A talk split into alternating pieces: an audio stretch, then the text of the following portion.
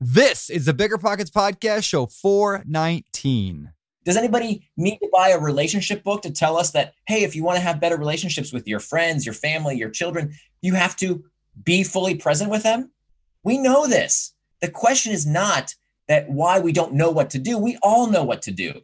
The question is, how do we get out of our own way? How do we stop getting distracted? You're listening to Bigger Pockets Radio, simplifying real estate for investors large and small.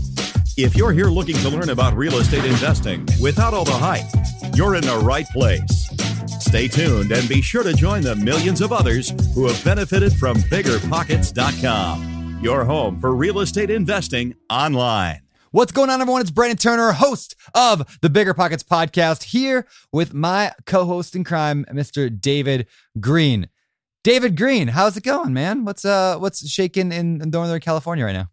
Well, we don't have any fires. We did just Okay, get good. We went backwards as far as everything has to shut down, so that's a little I'm bit sorry. of a bummer. But it's okay because we got a breath of fresh air.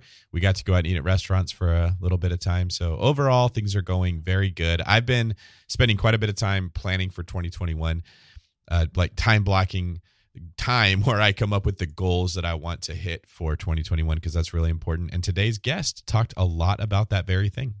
Yes, definitely did. And speaking of restaurants, being able to go out to restaurants and bars, uh, Monkey Pod here in Maui opens in uh, 40 minutes ago for the first time in Mm. almost a year. And is, and for those who know me, that is my favorite restaurant on the planet.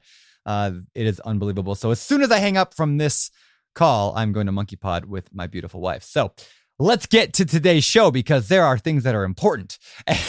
and uh, this show is honestly one of them. This is one of my favorite interviews I've ever done. I know I say that a lot.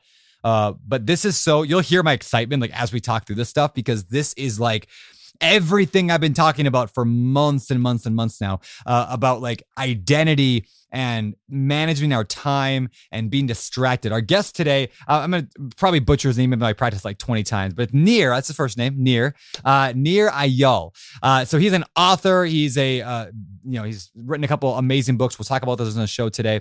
Uh, he's a tech entrepreneur, uh, all around wicked smart guy. He taught, at Stanford, uh, and we're just honored to have him on the show today, talking about uh, things like distraction, things like how to keep focused, how to set the right goals, how to plan your schedule, why things like to-do lists are a horrible idea, what matters more than intensity in trying to invest in real estate. Uh, we talk about a lot of this stuff. Really, really valuable stuff today. So you guys make sure you listen to the whole interview. But before we get to the show, let's get to today's Quick tip. all right. So today's quick tip is we are announcing a challenge here on the Bigger Pockets podcast. David and I are going to challenge you to do something. We're going to call it the Take Time to Think, uh, the 4T challenge. Take time to think. And here's all it is. You're going to understand why we're challenging you to this later in today's show. But this is a challenge. Whatever day you are listening to this on, I don't care if you're listening to this on the day it comes out or a couple days later or a year later. I don't care. Uh, we want you to take two hours this week. Right now, go to your schedule, calendar, your Google Calendar, whatever you use, and schedule two hours where you're going to unplug, no phone, uh, no music, and you're going to just think. Grab a pad and paper, and you're going to think about your business, your life, the next year, what your goals are, uh, what you value in life. I want you to take two hours, and then uh, David and I are going to report. We're going to make a post on our Instagram this week. Uh, mine is at Beardy Brandon. David's at David Greene 24. And here's what we want you to do: we want you to go on that thread and comment what you got out of your two hours uh, to think, your take time to think challenge. So, and did I explain that all right, David? The take time to think challenge. Yeah, it's really important. What we want everybody to understand is there's often things that are kind of floating around in the back of your head that are the right move for you in life. Yeah. Your subconscious trying to speak to you. And we get so caught up with got to do this, got to do that, got to keep everything so busy because it feels productive that you miss out on what could be right in front of your face. So, Brandon and I do this regularly. We want you to experience it too. Don't confuse busyness for productivity. Take some mm-hmm. time to think, see what rises up from the surface of your mind, and then you, you usually have a more clear head when it comes to prioritizing what you should be doing and what's going to get you where you want to go. There it is. So it's the Take Time to Think Challenge. You can look, look for hashtag Take Time to Think Challenge. You'll find more information about that there. Hey, Brandon, for the people that we pick, what are they going to win? Yeah, okay. So we're gonna pick three people each, three from my Instagram, three from your Instagram, and uh, we're just gonna pick people who you know left us a comment on that uh, Instagram post, and those three people each, so six total, are gonna win any three books they want from the Bigger Pockets store. So we got a whole lot of books. They're gonna win any three books from the store.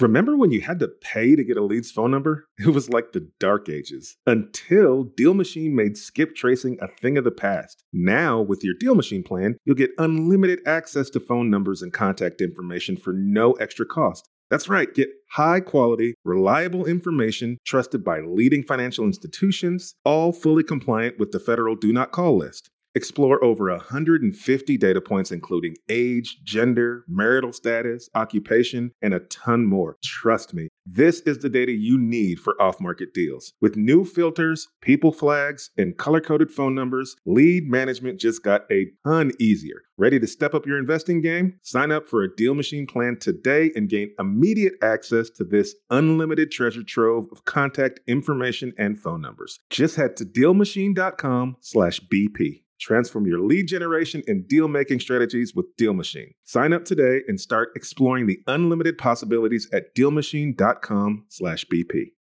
You might think you want real estate, but that's not true. What you really want is passive income. With new investors struggling to find deals or get enough money to buy them and veteran landlords tired of the constant tenant phone calls, is there a better alternative? Actually, there is. Short notes from Connect Invest. Connect Invest is an online investing platform that allows you to easily participate in passive real estate investing, and all you need is $500 to start. Short Notes collectively funds a diversified portfolio of commercial and residential real estate projects across acquisition, construction, and development phases. You'll earn a fixed monthly income without the hassle of owning or managing real estate. Head to connectinvest.com/bp to create your account. Fund your digital wallet with at least $500. Select from 6, 12, and 24 month short notes with annualized return rates up to 9%. Then sit back and let your monthly returns roll in. Join today by visiting connectinvest.com slash BP. Connectinvest.com slash BP. Whenever I used to travel, I would get that creeping feeling that I locked my back door. How do I know my property is going to be safe while I'm away? But not anymore, thanks to SimpliSafe Home Security. I'm about to go on a three week trip to Copenhagen, but am I tripping about my trip? Nope. With award winning security and peace of mind from SimpliSafe, I don't need to worry. SimpliSafe is a super amazing alarm system that I actually installed in my house myself personally in less than 30 minutes. And there's so much peace of mind knowing that there's something in place to protect my homes, my goods, and my John Mayer shrine. SimpliSafe systems have high tech sensors that detect break ins, fires, and floods, indoor and outdoor cameras to keep watch night and day, 24 7 professional monitoring at less than $1 a day. Plus, SimpliSafe professional monitoring agents can even help stop crime in real time by speaking to intruders through the wireless indoor camera. Hey, hey, bud, get out of here. It's like that, but it's a lot better, I imagine. And if you buy the system and you don't love it, you can get a full refund with SimpliSafe's 60 day money back guarantee. SimpliSafe has given me and many of our listeners real peace of mind, and I want you to have it too. Right now, get 20% off of any new SimpliSafe system with Fast Protect monitoring at simplisafe.com/pockets. There's no safe like SimpliSafe. All right, and I guess we're pretty much ready to jump into the show. Now, keep in mind, this show is not specifically real estate related. Remember, we do the weekend episode, which is more about mindset and productivity and success. However, we are relating all this stuff back to real estate investors, especially during the outro of today's show. So after we hang up from Nir, David and I are going to unpack for a few minutes about some things that real estate investors can use from today's show to grow their business and to become more successful as a real estate investor. So make sure you listen all the way through to the end and then the outro where David and I will unpack this a little bit more. Without further ado, let's get to our interview. All right, Nir, welcome to the Bigger Pockets podcast, man. It is awesome to have you here. Thank you so much. Great to be here. Awesome. So let's let's jump into this. Uh, I, I want to know. Let's start with this. Before, I mean, you've written a couple of books, uh, and, and, you're you're well known for these books. But before becoming an author, I mean, what what's your background? What's your story? Just kind of give our audience, if you could, uh, just a little bit of who you are before being Nir the author. Sure. Yeah. So let's see. So uh, I started a couple of tech companies. Uh, the first was in the solar energy business back in 2003. Uh, sold that a couple years later uh, after I climbed on too many roofs installing mm. solar. Uh, that was my first kind of business that got me off the ground. We professionalized this or this um, uh, company before Solar City and companies that ended up going public with this business model. But we got a great opportunity, got bought out by a private equity firm, uh, and then decided to go to business school and applied to one school and, and thankfully got in. Uh, went to, to Stanford Graduate School of Business. Uh, started another tech company, and uh, after that company was acquired, I had some time on my hands and wanted to figure out like you know what I wanted to do next. And I w- had this conviction that the future of business would rely upon habits. That if you could be the kind of hmm. company that figures out how to get people to engage with you because they want to, not because they have to, out of habit, not because of constant pings and dings, uh, then you would have a huge competitive advantage. And I looked for, hey, where's a book on how to build habit forming products? And I couldn't find one. So I started researching and writing about this uh, field, about this consumer psychology behind habit forming products. And then that led into a teaching role at Stanford, uh, at the Graduate School of Business. And then I moved over uh, and taught many years at the Hasso-Plattner Institute of Design at, at Stanford. And uh, then ended up publishing my book, Hooked How to Build Habit Forming Products, which was based on that research and those years of teaching. And then most recently, five years later, uh, recently I published another book called Indistractable How to Control Your Attention and Choose Your Life, which tackles the other side of the story. If Hooked is about how do we build good habits in our life, uh, then indistractable is about how do we break the bad habits how do we focus on what is really important to us in our business in our life how do we make sure that we can truly control our attention and therefore control our life that's awesome um so it's interesting your books kind of cover both sides because the first one's almost like here's how to if you're a business, how to distract people. Is that is that a misconception no, not, of that? Not or, to distract, how to build habits with people. So you don't, mm, you, okay. You don't want to necessarily distract them. Uh, distraction is uh, that makes sense. Yeah, but you do want to form good habits with them. Okay, agreed. hundred percent. I mean, like, like, that's. I feel like half of our conversations at Bigger Pockets is like, how do we, how do we get our users to, you know, to do the good habits that we want them to do? Right. Uh, how do we get people to take the right kind of action? And so I suppose then it's really not. It's not the opposite. It's really the the, the same thing. Is how do we stay focused or at least not distracted uh, so we can do those accom- those those things that matter most. Is that right? Exactly. It's about having our cake well? and eating it too, right? That I think we can get the yeah. best out of technology without letting it get the best of us. Yeah, and, and that's where I really want to. I would love to focus today's talk is on this idea of being indistractable. Uh, but before I get there, real quick, just because you brought it up about the idea of that the habit forming and the, the not just the pings and dings, and, and you said that it reminded me of that. What's the Netflix thing that's really big right now? The Social Dilemma. Is that what yeah. it's called? Like, yeah, yeah I have you. I'm assuming you've seen, or at least you know of it. I've, seen it, and I was interviewed for it. Actually, oh, okay. I'm in the closing credits. Unfortunately, they didn't use my three hours of interview uh, because I contradicted their narrative. Uh, oh, okay. The, the, movie had a very specific agenda. By the way, I don't know what your question was, but I'm, I'm going to go. Yeah, that's what I wanted to know. That's what I wanted to know. I want to know what what did you think? I mean, it, I, was I hated an agenda. It. I hated it. Okay, well, how come? How come? Well, I'll tell you what. Let me start with the good first, right? I'll give you a, a feedback yeah. sandwich, which is that uh, the good part was that it raises awareness uh, about what's going on. The bad part is it's the equivalent of calling Jaws a documentary about sharks. you know, it was gloom and doom and fear and yep. uh, addiction and hijacking your brain with no solutions. And I think that that is not only inaccurate, it's dangerous and look, I know every one of the tricks that these tech companies use to get you hooked. I wrote the book Hooked. I know all, everything they do, uh, and I will tell you that the techniques are good. They're not that good. This isn't this isn't yeah. mind control. People aren't puppets on a string. And what I really hated about the movie was that they didn't tell us anything about what you can do about it.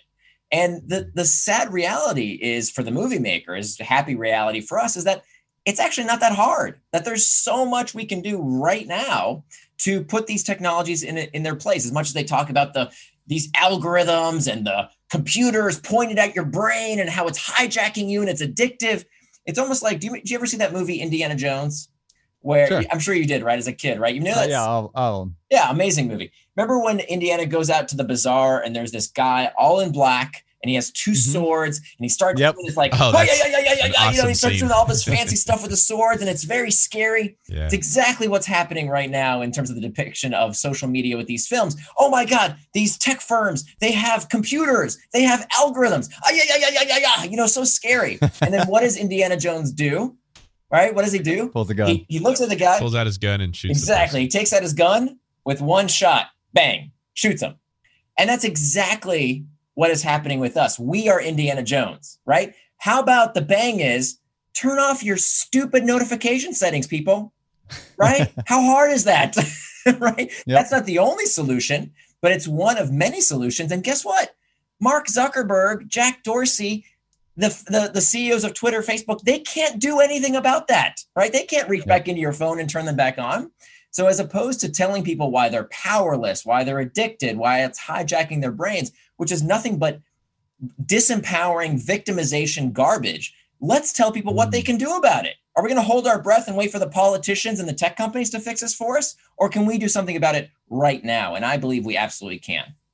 No, dude, that's such a good point about the victimization. Like, hey, I, I'm, you know, I can't help it. I'm, you know, I'm, I'm a victim. I'm uh, addicted because of the, you know, big smart algorithm that's making me use my phone on TikTok 19 hours a day scrolling. Like, Yeah. The, it just it makes it so you don't solve the problem if you just think that it's like you know, extreme ownership is one of my favorite books by Jocko Willink, and it's all about like take ownership of the problem. Like, you you don't have to wait on somebody else to do it for you. That's That's right. a phenomenal And point. this is, you know, there's a lot of problems in our life, right? There's lots of things that can go wrong. This happens to be one problem. It's actually not that tough to solve. And that's why I wrote Indistractable. I wanted to give people exactly the steps that we have to take. And, and let me tell you, it's not just about our technology, right? We like to blame the latest distraction, right? Yep. Every generation says, oh, this, you know, th- th- today it's social media. Before that, it was the television. When I was a kid, it was rap music and heavy metal. oh, it was rotting kids' brains. We're going to turn them all into Satanists. Uh, and before that, it was the radio. Before that, it was the novel. Before that, it was the written word. Socrates, 2,500 years ago, talked about how this terrible new technology of writing things down was going to enfeeble men's minds. so people have always said this about every new technology. And you know what? Some people do get victimized by this technology because they believe they are powerless. They believe there's nothing they can do, so they don't even try. It's called learned helplessness. Whereas the real victors are the ones that say, look, I'm going to take the best parts of this technology, I'm going to use it to enhance my life, and I'm going to put it in its place. I'm going to use it in a way that serves me as opposed to me serving it. Yeah, that's that's amazing. Hey, hey, why, you know, to commit to writing a book on a subject, you got to be pretty like into. it. I mean, I've written books. Dave has written books. Like it's a it's a haul of you know, it's a lot of work. So why indistractable? I mean, look, what in your background? What in your your your? I mean, I'm assuming it wasn't just Saturday morning. You woke up one day and you're like, yeah, I think distraction's a good thing to write about. Like, I, what got you into that? So for me, you know, I write my books when I have a struggle in my own life that hmm. I don't have an answer to. So for me, it was really about uh, the fact that I kept getting distracted. Uh, and there was one particular incident uh, about five years ago that really helped me reassess my relationship with distraction. I was with my daughter one afternoon, and we had this beautiful day planned, just some daddy daughter time. And we had this activity book of things that dads and daughters could do together uh, you know, do a, a Sudoku puzzle, an origami, you know, all these like different little activities. And one of the activities was to ask each other this question If you could have any superpower, what superpower would you want? And I remember that question verbatim, but I can't tell you what my daughter said. Because in that moment, I was distracted. I was looking at my phone and doing something I don't even know what. And by the time I looked up from my device, my daughter was gone she'd left the room to go play with some toy outside and i realized that i had blown this perfect daddy daughter moment. And so that's mm-hmm. really where i decided that i had to reconsider my own relationship with distraction because if i'm really honest with you it wasn't just with my daughter. It would happen when i would sit down at my desk at work and say okay i'm going to focus on that big project. I'm not going to procrastinate anymore. Here i go. I'm going to get to work but let me just check email for a few more minutes uh, do everything but that thing I said I was going to do. Oh, I got to make those sales calls. Nah, I'll do that a little later. Let me do other stuff for a little bit. Uh, it would happen when I would say, Oh, I'm going to get in shape, right? I'm good. Today I'm going to eat right. Today I'm going to go to the gym. And I wouldn't. And so what I realized is that the superpower I would most want would be the power to be indistractable, to simply follow through on everything I said I was going to do. Because today, you know, the problem is no longer that we don't know what to do. Who doesn't basically know how to get in shape? Do we really need to buy a diet book to tell us to eat right and exercise? Does anybody not know that chocolate cake is not as healthy for you as you know, a healthful salad. We know that. Why don't we do it? Does anybody not know that to be better at your job, you have to do the work, especially the hard stuff that other people don't want to do? Do we need to buy a management book to tell us of that? No, there's no secret. Do the work. Yep. Does anybody need to buy a relationship book to tell us that, hey, if you want to have better relationships with your friends, your family, your children, you have to be fully present with them? We know this. The question is not that why we don't know what to do. We all know what to do. The question is, how do we get out of our own way? How do we stop getting distracted? And so that's really what I wanted to focus on. And I didn't find a comprehensive guide to how to do that because this is really, I think, the skill of the century. Because yeah. if you think the world is distracting now, just wait a few years. You know, technology is becoming more pervasive, more persuasive. The world is becoming only a more distracting place. And so I really think that the world is bifurcating into two kinds of people people who say to themselves, look, my time and my attention is mine. I decide how I will control my time and my attention and my life. And people who let their time and attention be manipulated by others. And so I wanted to make sure that that that I was indistractable and that I raised my daughter to be indistractable as well. That really is a superpower. I mean, I, I think, yeah, if there if if there's anybody listening to the show right now that if you could just completely like focus uh be on you know on one track when you want it to be every single time. And it may be impossible to do every time. You we're not going to be perfect but like i don't think there's anybody out there listening to this right now that doesn't think man my life would be so different. Like everything like i could accomplish so many more things. Uh a related story to yours it's funny i got a four year old daughter her name's rosie and hour ago we're sitting in the living room and i'm on my phone right? Like scrolling through something or doing something. And my wife's in, in the room and, as well and and they're talking. My wife and my daughter are talking. And then they say something and said and my daughter says daddy is that okay? Daddy is that okay? Daddy is that okay? And i said yeah honey no problem. And then i looked up and i realized and she's squealing. And then my wife looks at me and goes okay. And i, I go i have no idea what she just asked me.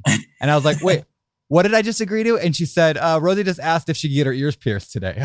I'm like, oh, oh, this is the this is the longer conversation we did have. But you know, now I, I admitted to it. So distraction. So okay, so if that's the problem, if is, is distraction like is is the, is that the problem? And then like your book basically goes into some of the solutions for that. I mean, what is what is the problem we're getting at here? Is it is it the technology? Yeah. It's not the technology, right? It's, it's something else. You it's, said it's not just the technology. No, it's much deeper than te- than the technology. And I think that that that surface level analysis that people like to you know lazy out and just say, oh, it's the technology. That's what's causing all my problems. It's it's a it's a very lazy solution. And, and let me tell you, that's actually what I did first, right? I thought that technology was the problem. So you know what I did? I got rid of my iPhone and I mm-hmm. bought a flip phone like one of these things that we used yep. to use in the 90s, you know, with no apps, no internet connection.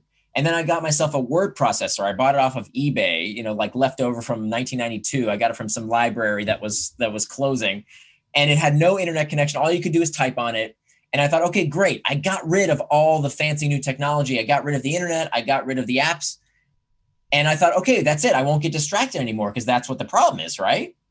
No, because as soon as I would sit down to, to, to do my work, I would say, oh, you know what? There's that book uh, on the bookshelf that I've been yep. meaning to finish up. Or, oh, my desk, you know, I really should tidy up my desk. Or, oh my goodness, look at the trash. I need to take out the trash. And I would keep getting distracted by one thing or another because distraction is nothing new. It's been around forever. Plato talked about it 2,500 years ago. Uh, he called it akrasia, the tendency to do things against our better interest. So it's nothing new. So the first place to start to understand how do we get out of our own way how do we become indistractable is to start by understanding what does this term mean what is the word distraction even about and so the best way to understand what distraction is is to understand what distraction is not i thought i understood but i didn't that the opposite of distraction if you ask most people they'll say okay what is the opposite of distraction they'll say the opposite of distraction is focus right isn't that the opposite of distraction not really. I think so. The opposite yeah, of no. distraction is not focus. The opposite of distraction, if you look at the origin of the word, is traction. Mm. That traction and distraction both come from the same Latin root, trahare, which means to pull. And you'll notice that both words end in the same six letters, A C T I O N, that spells action.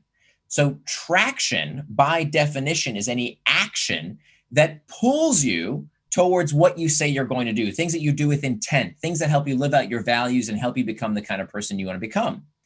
The opposite of traction is, of course, distraction.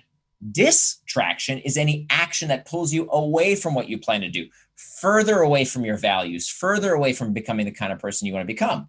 So, this is a lot more than just wordplay. This is super important. Here's why for two reasons. Number one, anything can become a distraction. Okay. My daily routine before I embarked on this line of research, I would sit down at my desk and I'd say, okay, here I go. I've got the, this big project to do. I've got these sales calls to make. I, I got this, you know, things that I've been procrastinating on that I've been putting off. That's it. I'm going to get them done. Here I go. I'm going to get started. Nothing's in my way. No more procrastination right now. No more distraction. But first, let me check some email. Mm-hmm. Right? Let me just do those things on my to do list real quick that are easy to do. Let me just check a few of them off because that's work related, right? Isn't email kind of a work related task? I'm being productive, right? Yeah. Well, what I didn't realize is that I was allowing myself to succumb to the most dangerous form of distraction. The kind of distraction that tricks us into prioritizing the urgent and the easy stuff at the expense of the important work because even though email is a work related task, even though that's something I got to do sometime today, it's not what I plan to do with my time. Therefore, it is a distraction. And it's a much more dangerous form of distraction than playing video games because if I was playing video games at my desk at work, well, that's pretty obviously a distraction. Yeah. the kind of distraction that tricks you, right? Oh, I'm just checking email. That's important, right? Well, if it's keeping you from doing the thing you know you need to do, it's a distraction and it's even more dangerous. So that's point number one. Anything can be a distraction, even if it's work related. The second point is that anything can be traction. So I am not one of these chicken little tech critics that says, oh my God, all technology is bad, video games bad, social media is bad, it's addicting you, it's hijacking your brain, rubbish. Any of this stuff is fine. You want to watch a Netflix movie? Great. You want to play video games? Awesome. Whatever it is you want to do is fine as long as it's on your schedule and according to your values not the tech companies. So if you want time to scroll social media, do it. I'm not going to tell people not to do that stuff. Who says that, you know, playing a video game is somehow morally inferior than watching a, a football game? There's no difference. If that's what you want to do with your time on your schedule, do it. But make that time. That's how you turn distraction into traction. You put time on your calendar for those things. Okay. So now we have traction and we have distraction, right? Now the question is what prompts us to take these actions? We have two types of triggers.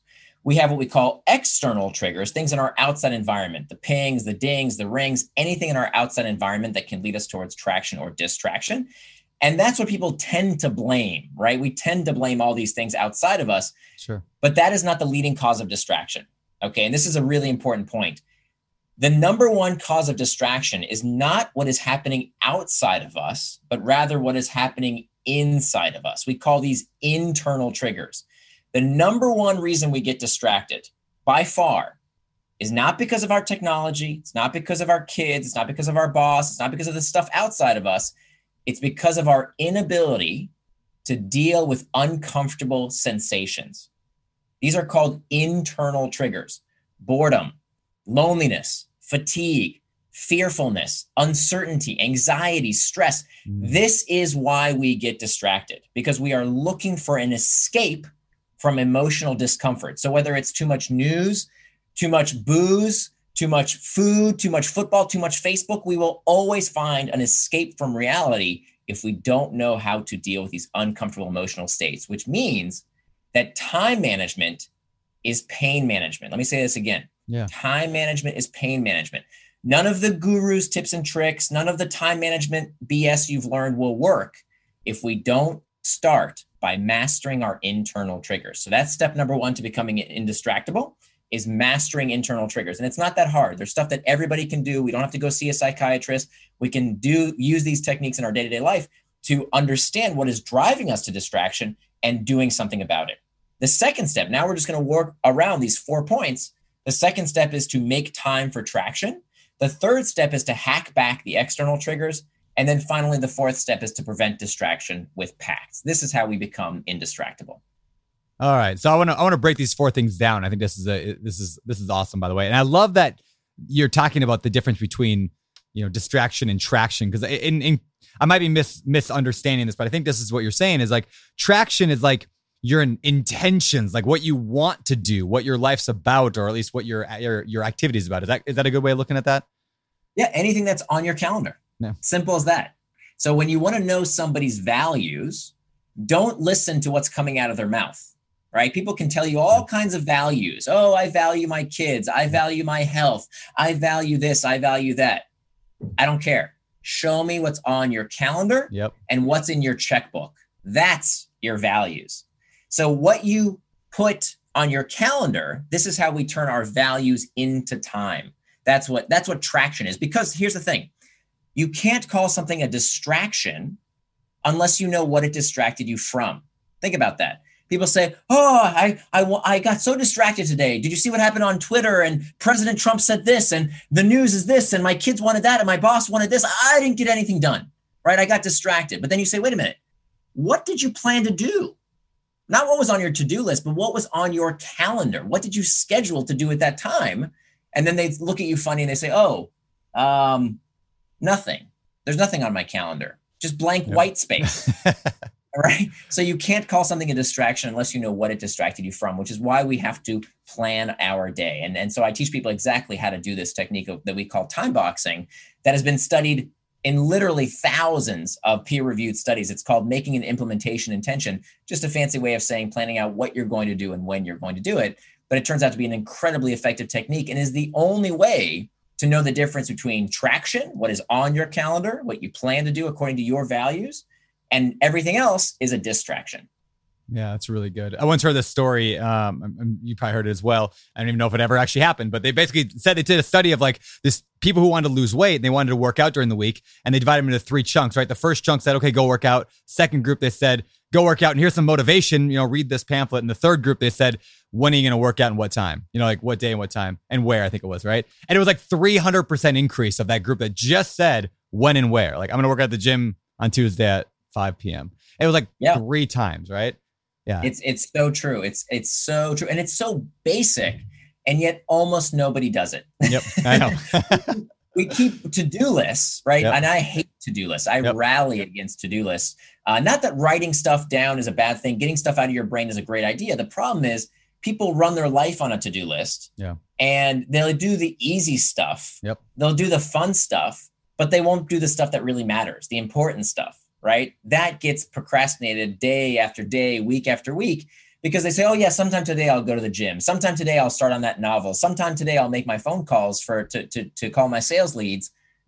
And it doesn't happen because it doesn't have a place on your schedule. That's so good, man. I got this. We have this journal. You know, there's a lot of success-based journals out there and stuff, but I have one that I that I put together a few years ago. We sell it on Bigger Pockets, but on there, uh, I have a spot. You write down like your three goals that you want to do, and then part of it says. Uh, at the weekly, like the weekly plan, it says what day and what time you're going to work on this thing. And then what is that smallest next task? I call it the most important next step. It's like, Yeah. I have this theory, right? Everything in life, pretty much everything, no matter what. I mean, brain surgery, you could call it, you go flying, you know, go to Mars, build a rocket. Everything is made up by like five minute tasks, and they're usually not very complicated. Send an email, pick up the phone, you know, analyze this property if you're in real estate, call this real estate agent, whatever. They're like they're like five minute simple tests. The problem is we don't ever identify what they are, and we don't put them on our calendar. So then it's Yeah. we just go and check our Facebook instead. So it's like that simple act, like I feel like changed my life, and obviously, you know, it's exactly what you're preaching here today. Totally. I, I would actually push it just one step further. Yeah, please. Not only saying what you are going to work on, but not measuring yourself based on the output. I think where a lot of people get Mm. stuck is that they say, okay, I'm going to analyze this property, let's say, okay? And you know, the the worst is just to put leave it in your head. That's that's you're never going to get it done if you just Yep. leave it in your head. Okay. Then the next level is I'm going to write it down. I'm going to put on my to-do list. Okay, that's great. That's a little bit better. The next level is to say, no, no, no, I'm actually going to put this on my calendar. Okay. Analyze property on my calendar Tuesday at two o'clock. Yeah. There's one more level. There's one more level of, of efficiency that we find that people who do this step are even more efficient. It's not just about completing the task. You know, many people they measure themselves based on did they what they finished, right? This is the to-do, what I call the tyranny of the to-do list. The problem is that we have what we call a planning fallacy. In psychology, we know that people are horrible at knowing how long something will take them to finish, right? This is the planning fallacy. On average, we think something will take us a third as long as it actually does. Tends to take you three times longer to finish a task than you predict it will. So the those who have ever like remodeled a house, yeah, that's so true. Oh my God. Yeah, yeah. exactly. Same with the budget. Have you ever seen a contractor come back and be like, "Good news, it was way cheaper than what I actually totally. thought." It's always this is the best case scenario it could ever possibly yep. be, and then it exactly three times more expensive and takes three times longer. Like so yep. We need to acknowledge that fact and stop measuring ourselves based on output. And this is why mm. the to-do list methodology is so dangerous.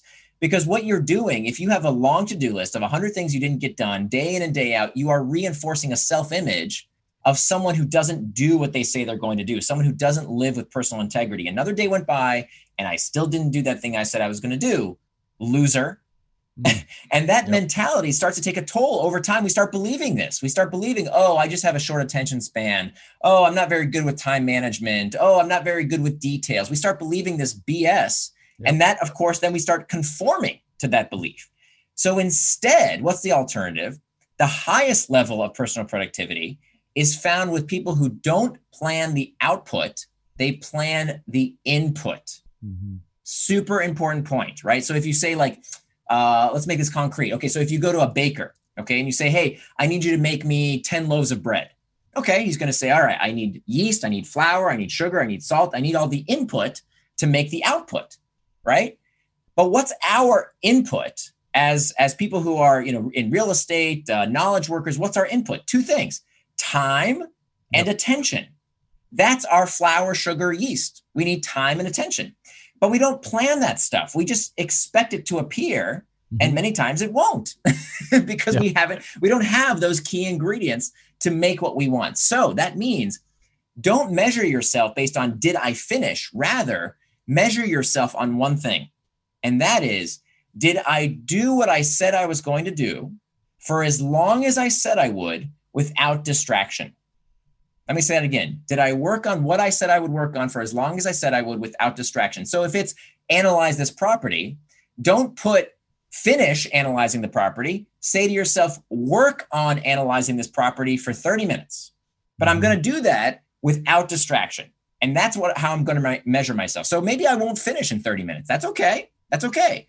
But now I begin to learn how long different tasks take me. And what you will find is that people who use that technique of planning the input, not the output, they are actually more productive. They finish more of the output than the people who just keep stuff on a to do list and expect themselves to check it off uh, uh, all day long. You know, I noticed this applies in a lot of other areas of life. Like when I go to the gym, I notice there's a lot of people that will say, "All right, I'm going to do three sets of ten, and then they do it and they check the box and they say, "Okay, I'm done." But what if you had another two sets in you that you could have got a better workout, but you let yourself off the hook because you said, "Okay, I got what I wanted done." As opposed to the mentality I think is better, which is if I get done with three sets of 10 and I have something left, go until you can't go anymore. Keep like push yourself to get the very most that you can get. And Brandon and I actually echo a lot of these concepts on webinars that we do for Bigger Pockets that we're talking to new investors and trying to help them understand that there are certain things that you have to do to be successful, for instance, investing in real estate. Like writing offers is a huge, huge piece of being successful. It's very easy to get caught up um, asking yourself the question of what am I going to do if a toilet drips? And think about that for four hours that got you no closer to your goal. But Brandon will say you need to write this many offers a week. And I think this would be a good thing to start adding in there. You need to set aside this much time a day with a specific yes. purpose of analyzing properties. You need to set aside this much time a day for the purpose of talking about which offers you're going to get written. Is that in line with what you're describing? Totally, totally. So the idea here is that constraints make us better, which is a very counterintuitive insight that people think, oh i want my you know my ultimate goal is to have freedom throughout my day. That's where you know if i just didn't have these burdens on my life then i would be successful. Oh i would be a successful real estate agent. But you see the thing is i got these kids i got my day job i got all these burdens i got all this stuff keeping me from doing what i need to do to be successful. But in fact i would argue it's the constraints that make you more successful. That if you ask an artist what's the hardest part of painting a, a, a portrait, it's the blank canvas, right? If you ask a, an author, I know this from personal experience, what's the hardest part of writing? It's the blank page. It's when we Yeah. don't have some kind of constraints. So the problem with being outcome driven, output driven, and saying, okay, I need to make this many phone calls per day is that there is no constraint there. This is what's wrong with the to do list methodology of, of running your life with the to do list. It's endless. I Yeah. can add things that I need to do infinitely, right? There's no there's no end to a to-do list, which is why most people have to-do lists that go on and on and on that they never finish. And then they get into this pattern of, you know, going from one day to the next to the next, recycling the same unfinished tasks. And that's we talked about how toxic that is for our self-image. Whereas when you add a constraint of time, there's only 24 hours in a day. I don't care if you're Jeff Bezos or Bill Gates, doesn't matter how much money you have, you still have the same 24 hours in a day. That is a constraint we all must deal with. So it forces you to prioritize. The hardest part about being successful in business is learning the skill of prioritization. You know, I've made many uh, angel investments. I've invested in over 25 companies over the year, three unicorns. And let me tell you, what I always look for in a CEO is the ability to prioritize. That is the only job of a CEO. That is the only job of a, of a solo entrepreneur is to prioritize. But you cannot prioritize unless you have a constraint. So when you say to yourself, look, here's how many working hours I have in a day because I want to spend time with my kids, right? I want to have breakfast with my kids. I want to have dinner with my kids because I, I want to go to the gym because I want to do all these other things.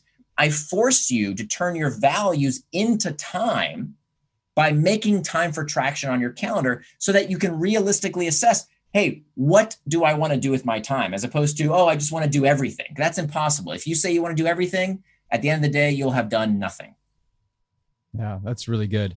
We're always looking for ways to improve, searching for better. But when it comes to hiring, the best way to search for better is by matching with quality candidates. If you need to hire, you need Indeed. Indeed is your matching and hiring platform with over 350 million global monthly visitors, according to Indeed data, and a matching engine that helps you find quality candidates fast. Ditch the busy work. Use Indeed for scheduling, screening, and messaging so you can connect with candidates faster. And Indeed doesn't just help you hire faster. 93% of employers agree Indeed delivers the highest quality matches compared to other job sites, according to a recent Indeed survey. Leveraging over 140 million qualifications and preferences every day, Indeed's matching engine is constantly learning from your preferences, so the more you use Indeed, the better it gets. Join more than 3.5 million businesses worldwide that use Indeed to hire great talent fast. And listeners of the show will get a $75 sponsored job credit to get your jobs more visibility at Indeed.com slash BiggerPockets. Just go to Indeed.com slash BiggerPockets right now and support our show by saying you heard about Indeed on this podcast. Terms and conditions apply. Indeed.com slash BiggerPockets. Need to hire? You need Indeed. Whenever I used to travel, I would get that creeping feeling that I lock my back door. How do I know my property is going to be safe while I'm away? But not anymore, thanks to SimpliSafe Home Security. I'm about to go on a three week trip to Copenhagen, but am I tripping about my trip? Nope. With award winning security and peace of mind from SimpliSafe, I don't need to worry. SimpliSafe is a super amazing alarm system that I actually installed in my house myself personally in less than 30 minutes. And there's so much peace of mind knowing that there's something in place to protect my homes, my goods, and my John Mayer shrine. SimpliSafe systems have high tech sensors that detect break ins, fires, and floods, indoor and outdoor cameras to keep watch night and day, 24 7 professional monitoring at less than $1 a day. Plus, SimpliSafe professional monitoring agents can even help stop crime in real time by speaking to intruders through the wireless indoor camera. Hey, hey, bud, get out of here. It's like that, but it's a lot better, I imagine. And if you buy the system and you don't love it, you can get a full refund with SimpliSafe's 60 day money back guarantee. SimpliSafe has given me and many of our listeners real peace of mind, and I want you to have it too. Right now, get 20% off of any new SimpliSafe system with Fast Protect monitoring at simplisafe.com/pockets. There's no safe like Simply Safe. Passive income without the property headache? It's possible. There's a way to invest passively in real estate and get monthly income without any tenants, maintenance, or property management. The Wealthy have been doing this for years, and if you're an accredited or high net worth investor, you too can collect cash flow without the headaches that come from owning rentals. How? By investing in a private real estate fund with PPR Capital Management.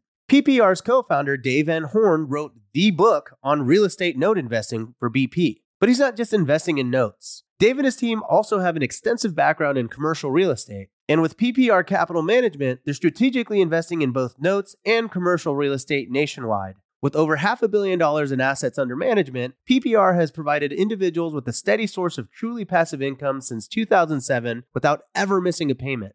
Check them out at investwithppr.com. Again, if you're looking to get monthly passive income from an experienced team with a strong track record, go to investwithppr.com today. Whether you need to buy or sell, or you're just obsessed with looking at homes for sale, Redfin's got you covered. Redfin updates their listings every two minutes to help you see new homes first. And they give you personalized recommendations based on the homes you like, so you can find a home that's just right for you, whether that's a cabin, a craftsman, or a castle. With the top rated Redfin app, you can favorite homes, share listings with others, and schedule tours even on the same day with a local Redfin agent who can help guide you through the whole home buying process. And if you're looking to sell, Redfin agents have the experience to help you get the best price possible for your home. That's because they sell twice as many homes as other agents. With a listing fee as low as 1%, Redfin's fees are half of what others often charge, which means you'll have more money to put towards what matters most to you, like your next home. In fact, last year, Redfin saved home sellers $127 million. No matter where you are in your real estate journey, Redfin can help. Download the Redfin app to get started today.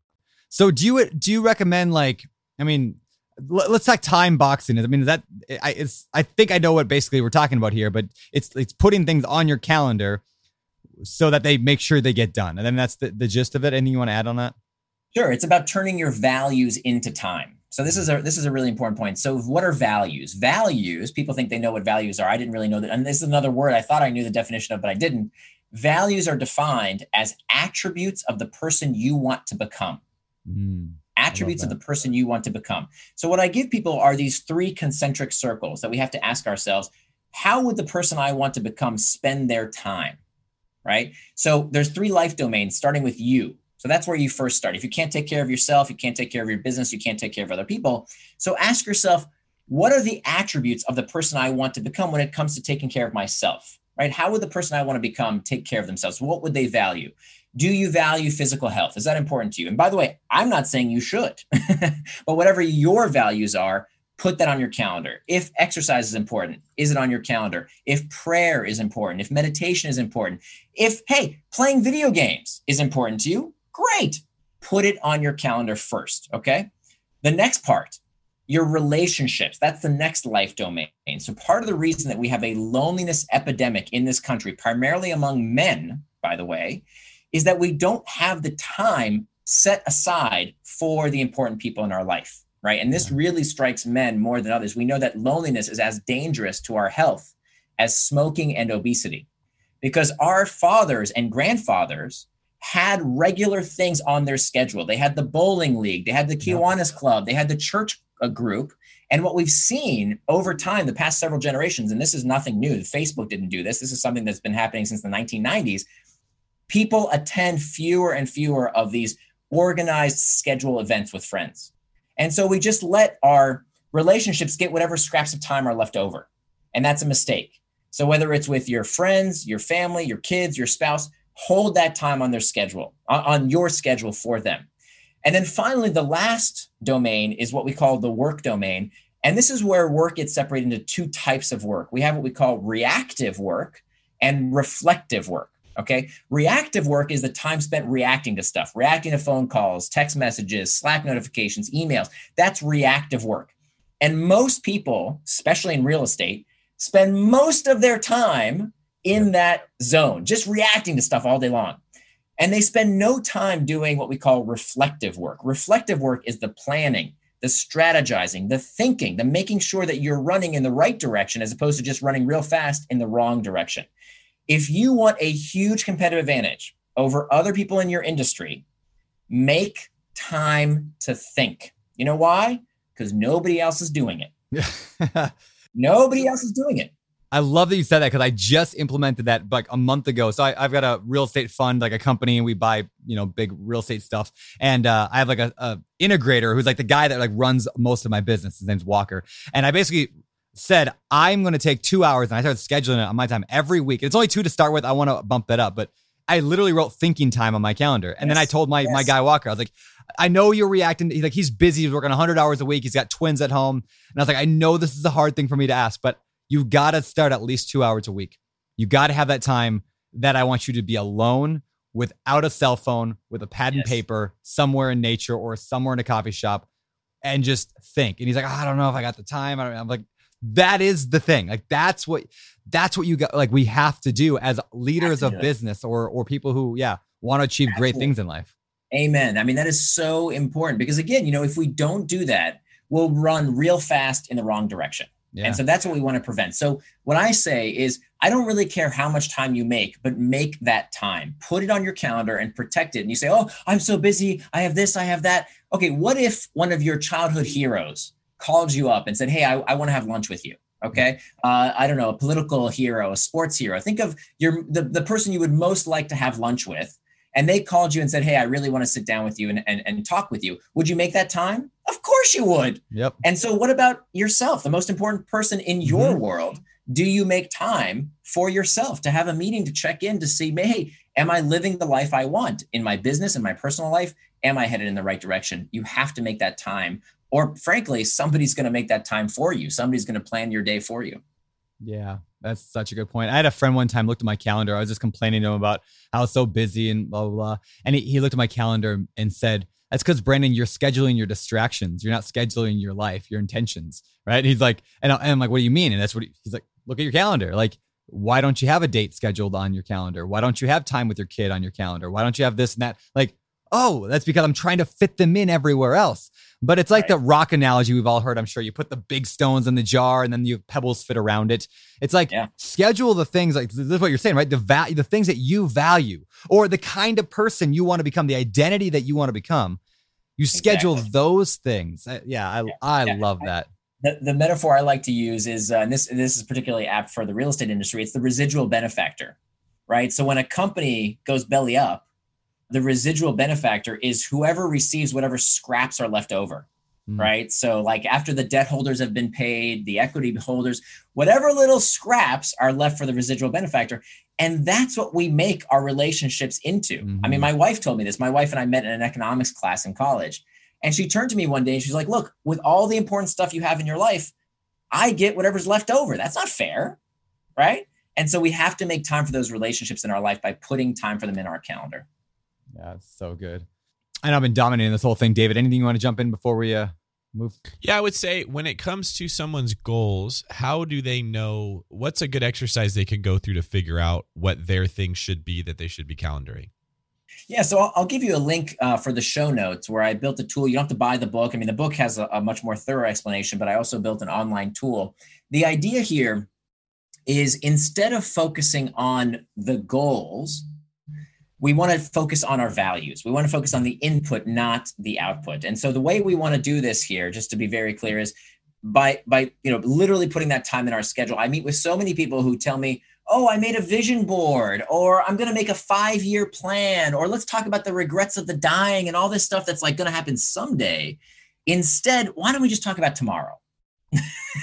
right? Let's just talk about how would the person you want to become Yep. want to spend their time tomorrow. If you can just do that exercise, and I'll give you a link in the show notes for for uh, for my blog where I Yeah, please. give people exactly a tool. I built a tool online. It's totally free. You don't have to sign up for anything to show you exactly how to do this. But that time boxing exercise is, is really the most important first place to start because you know accomplishing your goals is the byproduct of doing the work.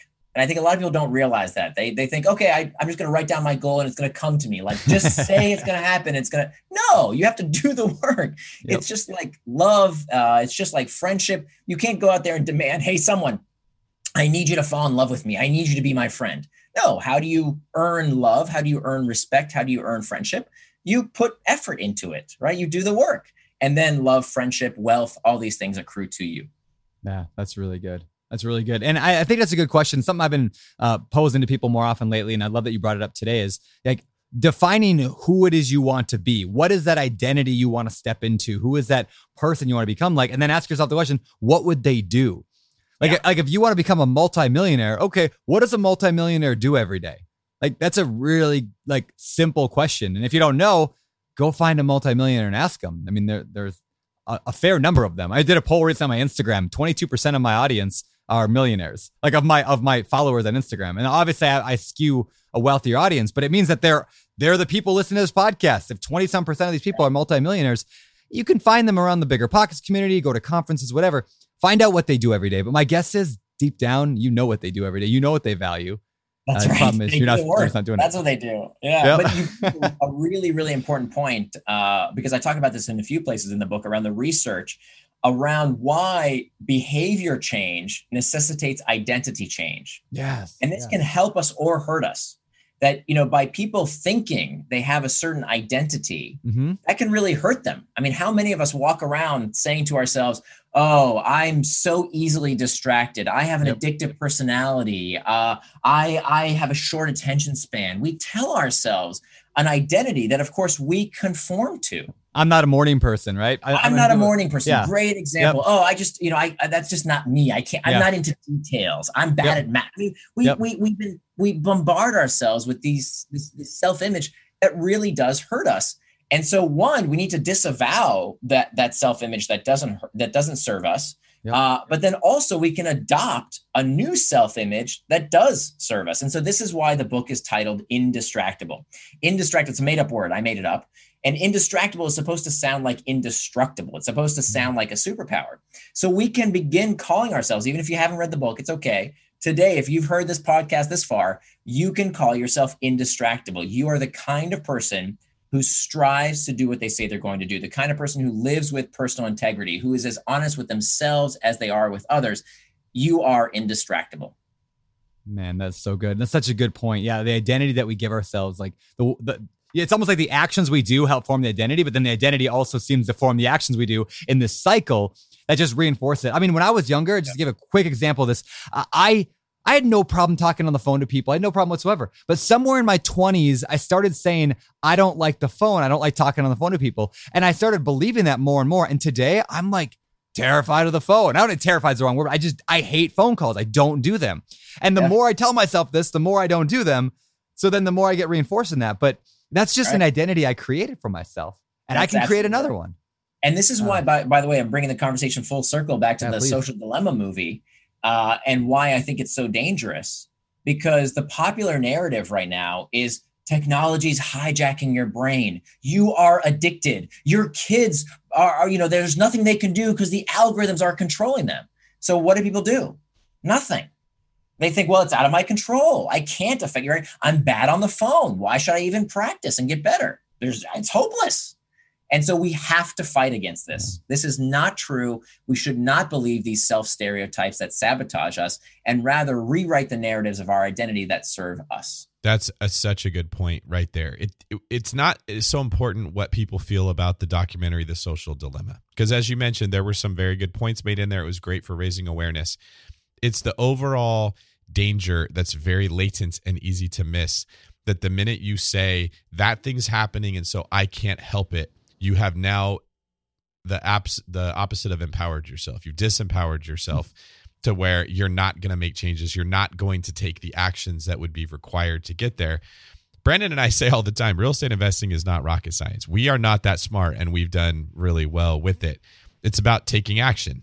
It's kind of like going, you know, working out. You don't have to be really smart to work out, but it's a pain in the butt to do it all the time. If you don't make it a habit, if you don't see it as part of your identity, I am fit, I am an athlete, I value health, it's very hard to make yourself go to the gym. So that's what I love about what you're saying is that you are making it difficult to continue to tell yourself the excuses that will stop yourself from making the choices that will give you the life you want.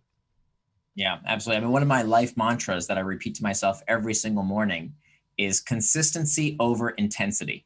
Mhm. Consistency over intensity. You know, we in our culture, we prize intensity, Mhm. right? Oh, New Year's resolution. I'm going to go to the gym. I'm going to lose 20 pounds. I'm going to, you know, it's all about intensity. Yep. But that's not where real results come from, right? Exactly you can't right. you can't you can't make a baby by by having nine women pregnant for a month each, Mhm. right? Things take time. You have to I thought you were going to go somewhere else with that analogy about intensity.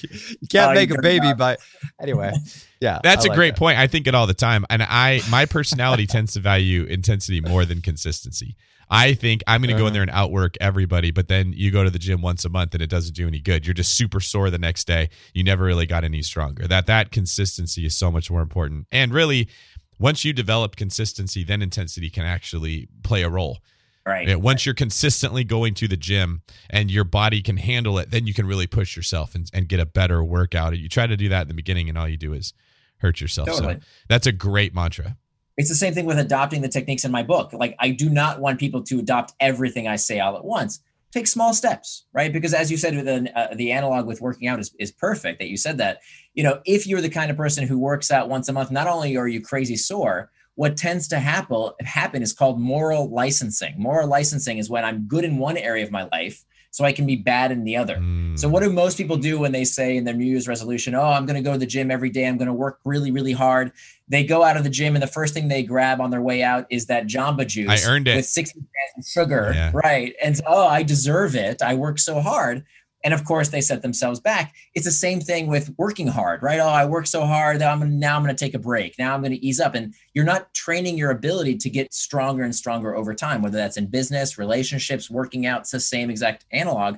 And the same thing with becoming indistractable, uh, which is why I don't condone people going cold turkey or digital detoxes or throwing your kids' Xbox uh, into the trash.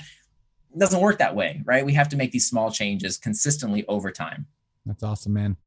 Well, of course, we want to recommend everyone pick up a copy of the book, Indistractable. Where where can they get the book? I'm assuming everywhere, Amazon, etc. Yeah, uh, it's uh, it's available wherever books are sold. There's also an Audible edition for those of you who like to listen to audiobooks. Uh, if you go to my blog, I will recommend there's the free supplemental workbook, and you can actually get it whether you buy the book or not. We actually couldn't fit it into the final edition of the book. It's a free 80 page workbook. Wow. Uh, it's helpful whether you get the book or not, and that's at my blog. In uh, it's the blog is nirandfar.com.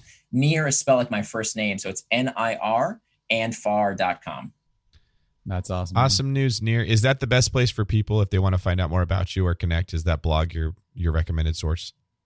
Yeah, yeah, it's all at nirandfar.com.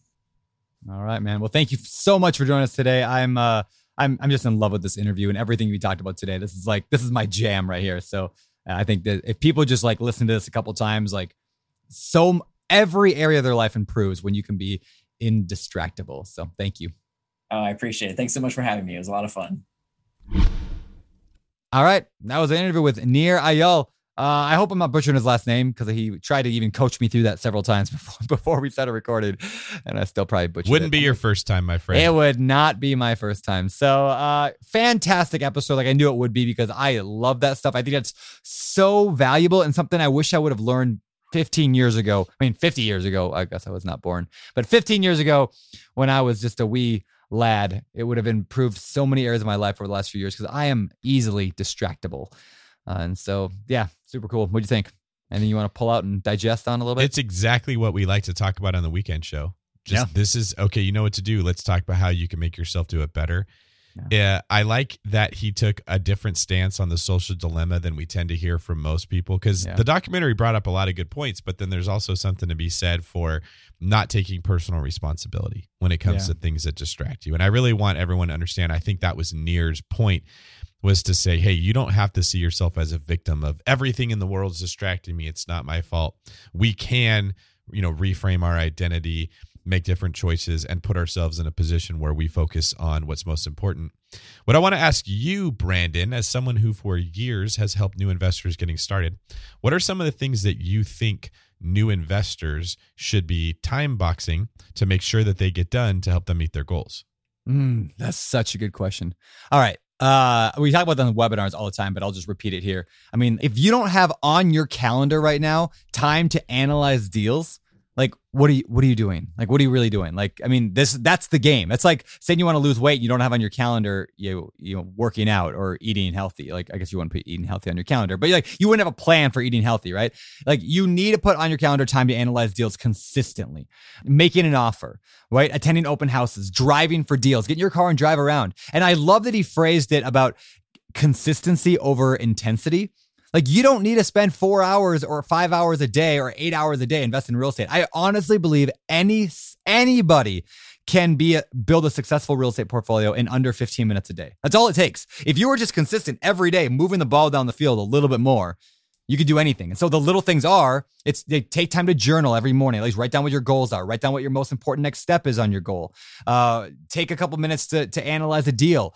Make one phone call every day where you call somebody like a real estate agent or another investor in your market. Just that, that one little thing. if you consistently do that, read a book, listen to a webinar replay, listen to a podcast. Those are the inputs that Nir was talking about today that we should be judging ourselves on, not the output. Is I didn't get any deals accepted today. Well, that's fine. Did you do all the inputs that you needed to do to be able to get those happening long term? What do you think? You know, it reminds reminds me of the lead measure versus lag measure points that we've made before. That look, focusing on an output is like focusing on a result. That's a lag measure.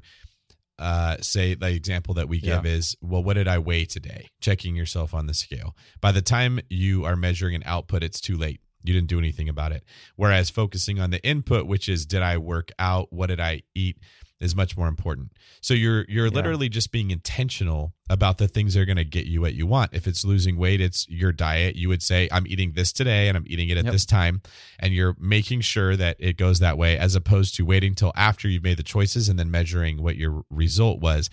And that's what successful people do. In business, we call these KPIs, key performance indicators.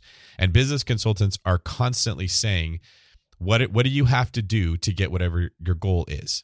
If you're a real estate agent, it would be how many people did you talk to today about buying or selling a house? That's your KPI. Yep. If you weren't doing that, you were just busy. You weren't getting anywhere.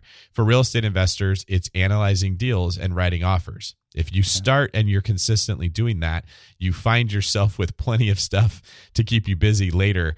Uh, and that's just where I want everyone to understand this can be so much more simple than how it feels. It's focusing on those key performance indicators, those inputs that are going to get you what you want, and making sure that you get those things done every single day. Yeah, that's so good. Hey, last point I want to bring up that I just thought was so good to talk on. We could do a whole show just on this sometime, and that's the idea of identity. I'm like, and, and I wish we would have dove in it more. We just were, you know, didn't have the time to go everywhere I wanted to today. But he mentioned that like the things we do, like the integrity we have with ourselves, like the way our self image. Like if you are somebody who turns the alarm clock off every morning, even though it goes in, and then go back to sleep again, you are telling yourself that you are a liar right? If you tell yourself you're going to go to the gym tomorrow and then you don't go, you are telling yourself and you're reinforcing this idea that you are a liar. You are establishing an identity with yourself that you are a liar. And therefore that carries over to the other areas of your life. So if you say I don't, I'm not a morning person, that's an identity you're you're giving yourself. Like if you tell yourself, you know, I'm big bone, that's identity you're giving yourself, giving your like trying to take the excuse off yourself, try to put the ownership on something else rather than taking responsibility for things like your own success. And so uh, I just wanted to give like that into everyone's mind to start thinking about what identity are you giving yourself? Uh, and if like you can say, I am giving myself the identity of a successful real estate investor. Great. Then we do what he said. Ask yourself, what would that person do? And then start doing those actions. And even though you might not have that identity yet, you can at least say, that's the identity I am pursuing. So I'm going to pursue the activities that that identity pursues. And therefore, I will eventually become that identity because my actions define my identity and my identity reinforces my actions. Does that make sense? Am I explaining that well, David? Yeah, and I just think that's so powerful. What you made me start thinking about is how we notice every time an in, a- real estate investor actually gets their first property, Mm-hmm. they never stop at one. They always Yeah. keep going.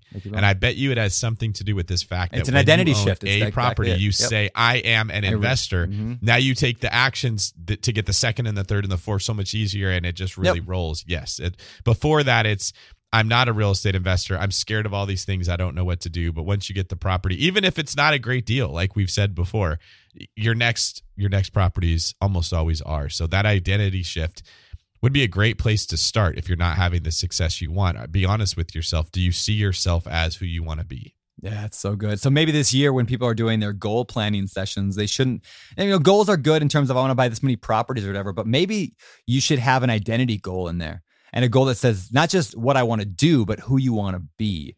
Right. So I want to be somebody who analyzes deals every day. I want to be somebody who regularly talks with real estate investors every single day as part of my day-to-day life. Like those are identity type topics. You know, a year ago I said, you know, I could have said I want to lose weight, but I don't really want to lose weight. I could have said I want to get muscle. I don't really have a it's hard to define that. So I said my goal was like I want to be somebody who works out. I said this a few weeks ago on the show, but I'll say it again now. I want to be someone who works out daily. Like that's an identity I'm trying to adapt. Is I just, oh yeah, I just that's part of my life. I work out. And there's guys that I know in my life who that's just what they do. It's not about looking good or you know or or, or losing a certain amount of pounds. It's just it's an identity of who they are for decades of their life. They work out every day. It's just part of they they have an exercise every day. I want to be that person. Uh, and so that's the identity that I'm pursuing right now, or one of many, right? Uh, so again, ask yourself, what identity do you want to adopt over this next year, and maybe set that as a goal. Might be something to spend your time to think challenge Mm, thinking about. There you go. There you go. Take So- time to think challenge. Yeah, the Four take, Ts. yeah, the four T, the TTTT challenge. Uh, hashtag take time to think challenge uh, on Instagram. Make sure if you want to enter that. Uh, did I say what you're going to win? I don't even think I said that in the intro. What a person could win. Uh, by doing so, you actually get to win any. Th- so we're going to pick um, six total winners. David's going to pick three on his Instagram. I'm going to pick three on mine. All you have to do is go to our Instagram right now, Beardy Brandon or uh, or David Greene 24. I should say after you do the take time to think challenge. Do those two hours. We're going to take two hours to go think and just process your life, think about what you want and all that. And then let us know what came out of those two hours in that thread on the post. You'll know what the post is because it's going to say take time to think challenge in big words right on the Instagram post. So uh, let us know. We're going to pick three winners from each of us. So six total winners. And the winner gets to pick any three Bigger Pockets books. And we're going to send them to you in the mail. So it doesn't matter. We've got 25 books or something like that. You can pick any three and we'll send them to you. That is the Take Time to Think Challenge. Right on. All right. Well, with that said, let's get out of here, David. You want to take us out? Thank you very much. This is David Greene for Brandon Take Time to Think Turner, the Mm. five T's, signing off. You're listening to Bigger Pockets Radio, simplifying real estate for investors large and small. If you're here looking to learn about real estate investing without all the hype, you're in the right place. Be sure to join the millions of others who have benefited from biggerpockets.com, your home for real estate investing online.